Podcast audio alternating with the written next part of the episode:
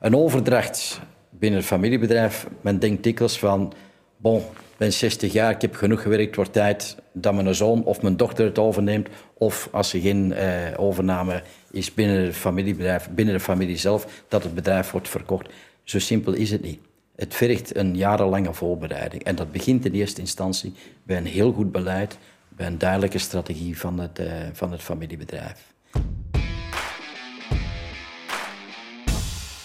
Welkom bij Ondernemerspraat, de podcast voor en door ambitieuze Vlaamse ondernemers. Vooral gericht op K M O's en het delen van best practices, verhalen rond groei, strategie, cultuur, marketing. Vandaag focussen we vooral op familiebedrijven en we doen dat met Michel van Even van het bedrijf Integrit samen met Rob Kuivers, zaakvoerder Creatic Digital Agency. Beste Michel, bij Integrit coachen jullie familiebedrijven. Jullie helpen hen ook indien het nodig is voor de voorbereiding van een overdracht, de transitie van die familiebedrijven. Laten we misschien al vooraleer we verder ingaan op hoe jullie elkaar hebben leren kennen en hoe de samenwerking is tussen Integrit en Creatic, is eventjes focussen op dat familiebedrijf. Waarom überhaupt zou er een transitie of een overdracht moeten zijn? Er kunnen natuurlijk verschillende redenen zijn. Uh, dat kan zijn omwille van strategische redenen, uh, situatie in de markt die verandert, een opportuniteit die zich voordoet. Uh, en waar men beslist van, ja, het is belangrijker van het bedrijf onder te brengen in een groter geheel. Het kan zijn de zaakvoerders uh, die na veertig jaar hard gewerkt hebben, zegt van nou, de goesting is er wat uit. Uh, het wordt tijd dat, uh, dat ofwel de nieuwe generatie het overneemt. Als er geen opvolging is binnen het familiebedrijf, dat het bedrijf alsdan nog wordt uh, verkocht. Kunnen persoonlijke redenen zijn, redenen van gezondheid of dergelijke. Dus dat kan allerlei redenen zijn uh, waarom dat een bedrijf wordt overgedragen. Rob, Michel begeleidt bij Integrit vooral familiebedrijven. Jullie staan er bij Creatic Digital Agency vooral om gekend om K M O's te begeleiden in groei, strategie, cultuur.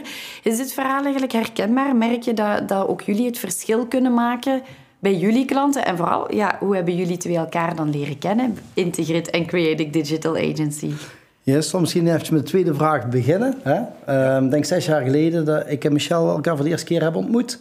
Toen... Um kwam Michel eigenlijk als C E O um, bij een bestaande klant van ons, waar wij de branding, de website en de marketing verdeden.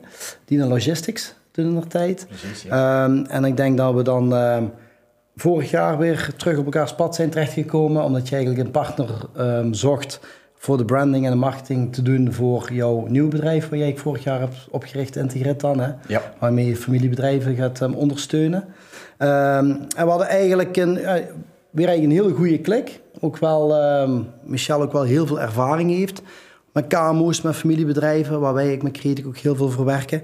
Um, dus in de, ja, sinds toen dat we ook regelmatig samen een sessie doen, om ook eens eventjes met, met alle ervaring van Michel, um, de strategie van Creatic, um, ook regelmatig eens mee onder de loep te nemen. En vandaar dat ik ook dacht van, oké, okay, dat kan wel eens een leuk gesprek worden. Hè? En dan jouw eerste vraag uh, van de transitie. Um, Heel vaak merken wij wel, als een K M O bij ons komt, dat ze inderdaad wel op zo'n kantelmoment zitten. Heel vaak zijn ze soms al generaties lang bezig, of, of jarenlang, en heel organisch. En eigenlijk alles is heel organisch gegroeid. Uh, heel vaak niet met een strategie of een marketingaanpak. En dan op een gegeven moment dan komen ze op een punt dat het eigenlijk een beetje aan het tobberen is. En dat voelen ze dan ook wel. En dan is er toch heel vaak wel zoiets van... oké, okay, we moeten toch met een strategie aan de gang... Of, of met een marketingaanpak. Omdat er ergens wel een bewustwording is van... oké, okay, de manieren zoals we het afgelopen jaren gedaan hebben... Um, dat gaat de komende jaren niet lukken. Uh, maar heel vaak is er niet de bewustwording van... oké, okay, dat ze er niet de vinger op kunnen leggen van... oké, okay, we moeten strategisch iets gaan aanpassen. Dus ze komen wel met een uitdaging bij ons aan tafel zitten. En vanaf het moment dat we dan daar dieper op ingaan... dan komt wel heel snel die bewustwording van... oké, okay, goed, inderdaad. Ik ben de afgelopen jaren eigenlijk niet met mijn strategie... of, of met marketing strategisch uh, bezig geweest. Michel, ja, klopt dat? Wat maakt de strategie, de groei, de aanpak... in familiebedrijven anders? Het is soms een gebrek aan strategie. Zoals Rob ook aangeeft bij sommige van de, van de klanten dat hij herkent. En dat maakt, uh, is nu net zo belangrijk... om u voor te bereiden voor een mogelijke overdracht. Uh, In mijn visie vind ik dat als, als, als bedrijf dat je moet altijd klaarstaan om het bedrijf over te dragen. Nu natuurlijk, het, het proces van overdracht kan een langdurig proces, een langdurig proces zijn. Het hangt een beetje, gaat een beetje samen met het beleid dat wordt gevoerd, de strategie die al dan niet aanwezig is, uh, in complexere familiesituaties ook, uh, welke processen dat er zijn uitgewerkt, niet alleen voor het bedrijf, maar ook voor de familie. Onder welke voorwaarden kunnen mensen van de familietak in het bedrijf komen werken of aandelen verwerven en dergelijke. Het zijn allemaal belangrijke zaken om uh, tijdig te bekijken. Als men aan een onderneming werkt, en daar werken wij nu samen aan met, uh, met, met Creatic, wij zijn bezig met de strategie, niet voor, voor, voor vandaag of morgen, maar waar wil Creatic staan binnen drie jaar, binnen vijf jaar? Dus dat zijn zaken die wij, Rob en mezelf, bespreken, die we bekijken. Waar liggen de mogelijkheden? Om dan gaan te kijken van welke stappen kan je vandaag nemen om daar naartoe te stappen, daar naartoe te groeien. Uh, en binnen een familiebedrijf is dat zeker belangrijk. Een overdracht binnen een familiebedrijf, men denkt dikwijls van, bon, ik ben zestig jaar, ik heb genoeg gewerkt, voor tijd dat mijn zoon of mijn dochter het overneemt. Of als er geen eh, overname is binnen het familiebedrijf, binnen de familie zelf, dat het bedrijf wordt verkocht. Zo simpel is het niet. Het vergt een jarenlange voorbereiding. En dat begint in eerste instantie bij een heel goed beleid, bij een duidelijke strategie van het, eh, van het familiebedrijf. Ja, ik, ik, ik ben dan natuurlijk een beetje geïntegreerd, want wat kan er gebeuren in die, die voorbereiding niet lang genoeg op voorhand start? Wel, uh, in mijn begeleiding van familiebedrijven hanteer ik altijd de methodologie van de S-curve. En de S-curve is eigenlijk het, het verloop van hoe dat een bedrijf evolueert. Niet alleen het bedrijf, maar ook de ondernemer of de leider van het bedrijf. En de S-curve die start met de start-up van een bedrijf, waar dat men met volle passie, met volle goesting een product of een service gaat uitwerken en, en gaat neerzetten in de markt. Na verloop van tijd, na hard werken, ziet men, men, men draait business. Men groeit, men, men groeit niet echt. Uh, men werkt zes dagen in de week, veertien uur per dag en dergelijke. En verdient men nu echt geld, ja of nee? Het ligt allemaal moeilijk. Dan komt die volgende fase, de groeifase. Men moet zich daarop voorbereiden. Van werken in het bedrijf gaat men aan het bedrijf moeten werken. Men gaat management moeten, management skills moeten gaan ontwikkelen. Van het moment dat die groeifase begint, die meestal samengaat met een duidelijke strategische keuze, komt men naar de volwassenheid. En na de volwassenheid komt de maturiteit en gaat de S-curve afvlakken. En dat is het moment dikwijls, en dat zien we vandaag de dag in, uh, in gans Vlaanderen, in familiebedrijven. Er zijn heel veel uh, mensen uit de babyboom-generatie, zeg maar mijn generatie, die bedrijven uit de grond hebben gestampt en die zeggen van ja, we hebben veertig jaar hard gewerkt, wordt tijd dat we nu eens een beetje kunnen gaan genieten van ons leven, bij wijze van spreken. Uh, maar die ook niet voorbereid zijn op een overdracht. Want het bedrijf is organisch gegroeid, het is niet een duidelijke strategie, zoals Rob er net ook aangaf. En op dat moment wordt het heel moeilijk, want uh, hoe ga je, verko- hoe ga je uh, het bedrijf gaan verkopen? En zeventig procent van dat proces is emotioneel. Het is one of your darlings dat je gaat verkopen. En dat ligt heel, heel gevoelig voor heel veel familiebedrijven, voor heel veel familiale bedrijfsondernemers. En dat vergt een voorbereiding. Het, het, het overdrachtsproces op zichzelf is een rationeel proces. Er zijn verschillende stappen die moeten doorlopen worden. Uh, daar kan je in begeleid worden. Uh, en, en die zijn uitgeschreven, die stappen en dergelijke. Uh, maar het is het ganse emotionele gebeuren daar rond. Uh, wanneer dat niet goed voorbereid is, wanneer die overdracht niet goed voorbereid is en men komt in die afvlakking van die curve en men communiceert niet goed en men weet niet goed hoe daarmee om te gaan en zo verder, van het moment dat er toch ergens een overeenkomst komt van verkoop, ja, dan krijg je wel problemen binnen het bedrijf. Uh, ik heb zo'n case meegemaakt uh, waar dat een bedrijf werd verkocht en twee dagen voordat de nieuwe eigenaars in het bedrijf kwam, Uh, ging de, de huidige eigenaar, of de eigenaar die het zijn bedrijf verkocht, ging communiceren met zijn, uh, met zijn medewerkers. Een communicatie die niet langer dan vijf minuten heeft geduurd, uh, waar dat werd medegedeeld van, ik heb heel hard gewerkt in mijn leven, het is tijd dat ik nu een beetje kan gaan genieten en ik heb besloten van het bedrijf te verkopen en dat komt terecht in goede handen. En dat was een communicatie en zijn bedrijf, uh, ja, de mensen die waren allemaal verbaasd, gechoqueerd. En dat richt schade aan binnen het bedrijf. Men moet zich daarvan bewust zijn. Dat is een proces dat men moet voorbereiden. De rationele kant kan je perfect in begeleid worden. De emotionele kant kan je ook in begeleid worden. Dus die hulp zoeken mag wel. Ik, dat is ten sterkste aan te raden. Uh, maar terug, het begint eigenlijk met je beleid van je bedrijf. Want dat heeft denk ik ook een, een impact op de waardebepaling van absoluut, het bedrijf zelf. Absoluut. Een bedrijf dat goed gestructureerd is, waar de processen goed zijn uitgeschreven, waar dat iedereen weet van wat van hem of haar wordt verwacht, waar dat een duidelijke visie is, waar dat een waardecultuur is, uh, daar, is daar, daar kan je makkelijker mee aan de slag gaan dan een bedrijf waar dat het allemaal niet aanwezig is en waar het nog moet gecreëerd worden.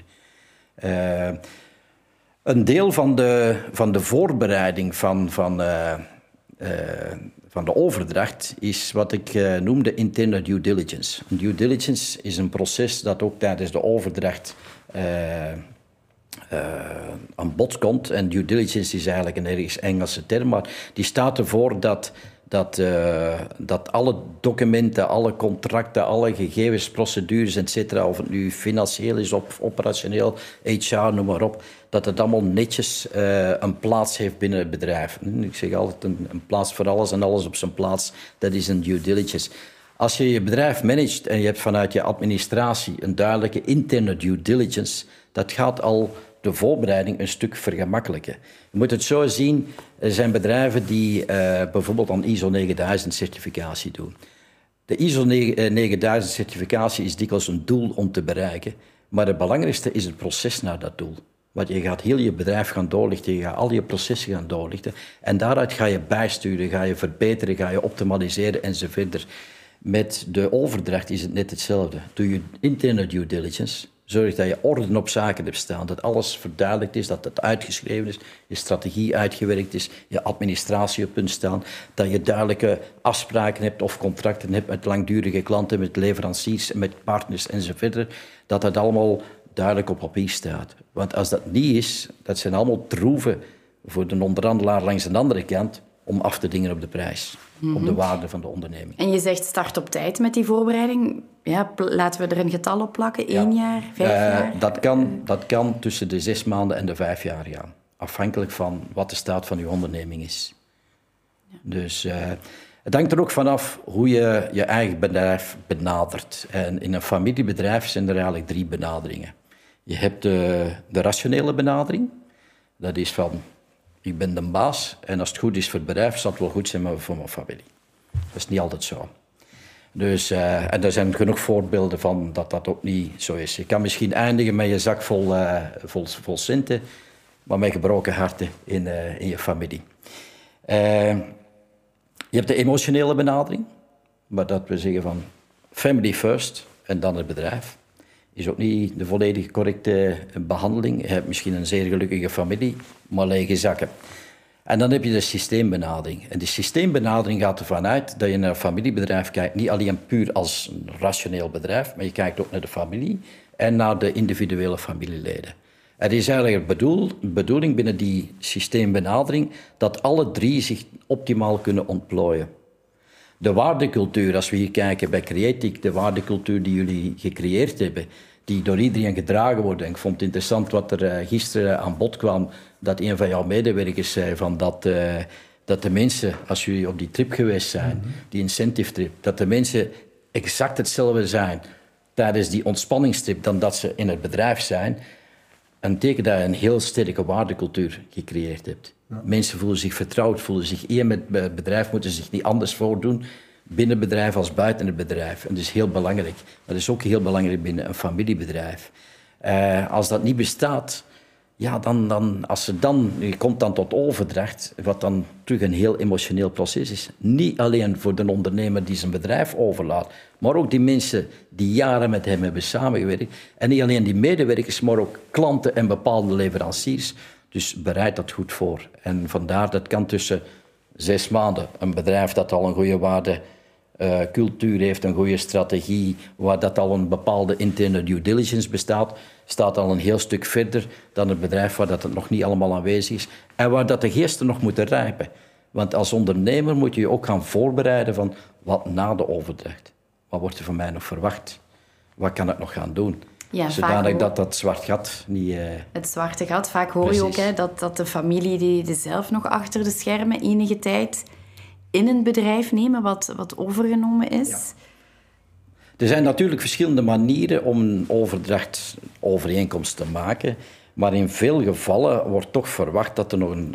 De continuïteit van het bedrijf is uiteraard zeer belangrijk. En dat daar toch een bepaalde medewerking wordt gevraagd van degene die het bedrijf overlaat. Men moet zich daar ook heel goed van bewust zijn.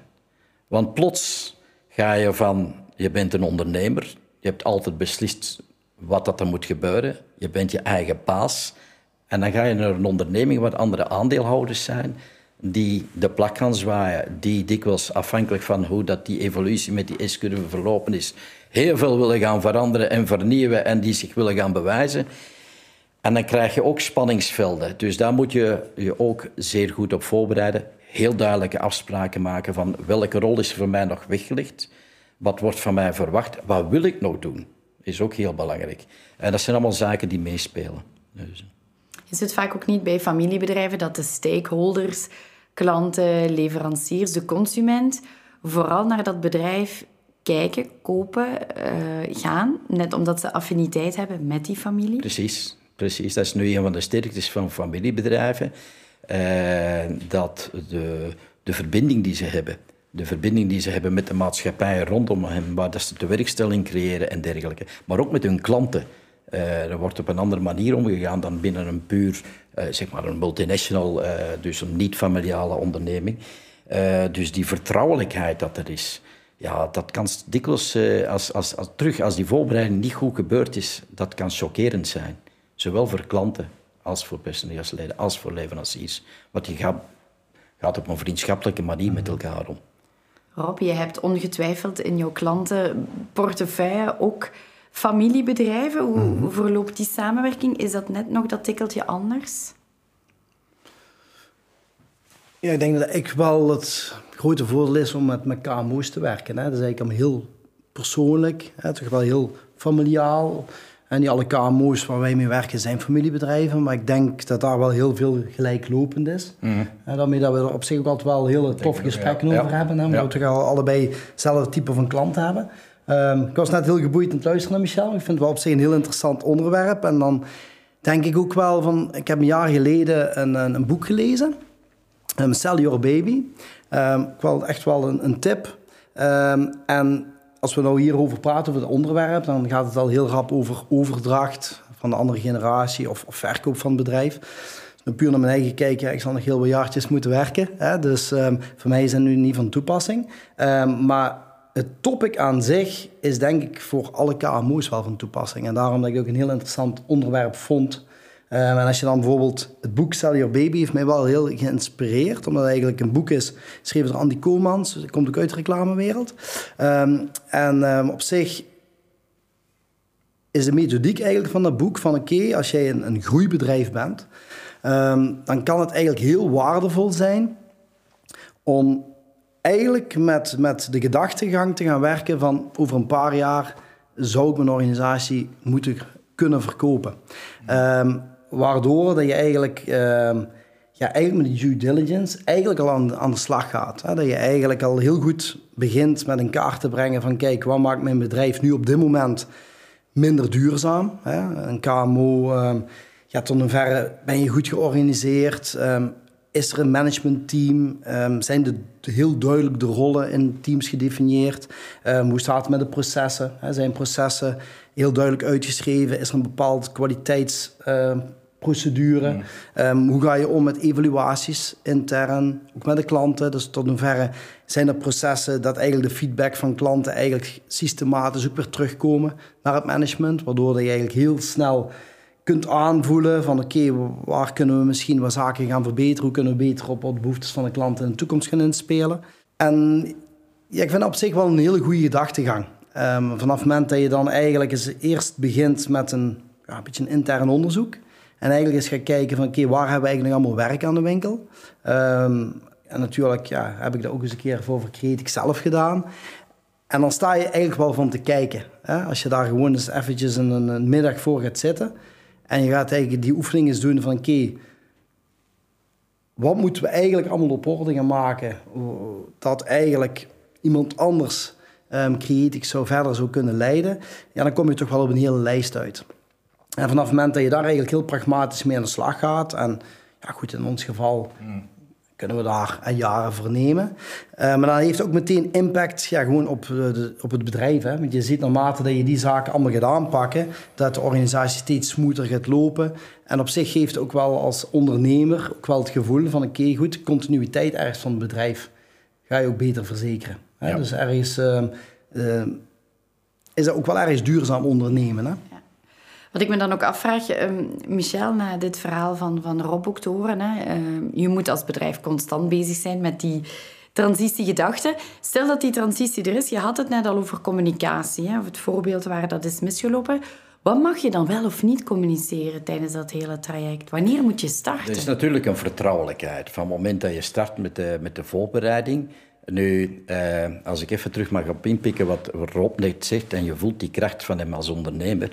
Nu, de sterkte dat hij heeft, doordat hij al met bepaalde zaken bezig is met Creatic en zijn intended due diligence en die, die bedrijfscultuur enzovoort, is als er zich opportuniteiten voordoen die passeren, of hij wordt gecontacteerd en ze zeggen van we zijn geïnteresseerd in Creatic, dat hij dan vol in zijn kracht kan blijven staan en dat hij kan kiezen. Dat hij een duidelijke keuze kan maken, ik ga Creatic verder zelf uitbouwen of ik ga in op een van die opportuniteiten, maar dat je in je kracht blijft staan. En uh, dat is wel heel belangrijk. Als je het niet voorbereid hebt, ja, dan, dan sta je niet in je kracht. En dan wordt het heel moeilijk. En ook in die onderhandelingen. En dan krijg je terug die bom van emoties en al die dingen die erbij komen. Dus uh, nu, om terug te komen op communicatie. Als het allemaal goed voorbereid is, maakt het ook makkelijker om te communiceren. Want dan ben je ook met je key mensen al bezig om op voorhand duidelijk te maken van de continuïteit van het bedrijf. En dan staan mensen er ook voor open als er op een bepaald moment gezegd wordt, we gaan nu naar die volgende fase. Als het niet goed voorbereid is, bon, pas dan op met de communicatie, maar zorg wel dat je een aantal van je key-medewerkers die cruciaal zijn binnen het bedrijf, betrokken zijn in het proces. En dat je dit ook in vertrouwelijkheid kan inlichten, want er zijn mensen die jou jaren hebben ondersteund. Zorg dat je die erin betrekt. En durf je kwetsbaar op te stellen. Durf te zeggen waarom dat je die stap neemt. Mensen zullen dat begrijpen, zullen daar begrip voor opbrengen, zullen daar voor openstaan en ga je daarin ondersteunen. Als dat niet aan bod komt, ja, dan kun je wel uh, problemen creëren. Ik denk dat het uh, ja, um, een heel waardevolle tip is, Michel. Misschien nog uh, ter afsluiting van beide heren nog een concrete tip. We zitten in een familiebedrijf, we zitten in een transitie. Waar moeten we nog rekening mee houden buiten natuurlijk? Voorbereiding en, en duidelijk denken aan communicatie. Hebben we nog een concrete tip? Ja, ja, ja. Uh, wat ook heel belangrijk is, is uh, ik krijg dikwijls de vraag van, ja, en hoeveel gaat mijn bedrijf dan opbrengen? Het is moeilijk te zeggen, er zijn verschillende manieren om de waarde van een bedrijf te, te evalueren of te bepalen. Wat dat belangrijk is, is dat uh, in welke deal dat er ook uit de bus komt, dat je gemoedsrust hebt. Dat je een goed gevoel hebt. Dus uh, ik kan u zeggen, wij hebben, uh, wij hebben uh, eind eenentwintig uh, een logistiek bedrijf verkocht. Uh, wij hadden verschillende kandidaten. Wij hebben niet gekozen voor de kandidaat die het meeste bood. Maar we hebben wel gekozen voor de kandidaat waar de cultuur van het bedrijf, alhoewel dat het veel groter was dan ons eigen bedrijf, het meest nauw aansloot bij wat de verwachtingen van onze klanten, van onze medewerkers waren en dergelijke. We hadden er waarschijnlijk meer uit kunnen halen, maar dat hebben we niet gedaan. We hebben gekozen voor continuïteit van het bedrijf en we hebben daar gemoedsrust in. En dat is belangrijk. We kunnen ook dagelijks in het bedrijf binnenstappen en we worden nog altijd graag gezien door de mensen bij wijze van spreken. En dat is ook heel belangrijk, dat je gemoedsrust vindt in welke deal dat je ook construeert. Ja, ik heb het begrepen, een familiebedrijf overgeven is zelf al een vorm van ondernemen.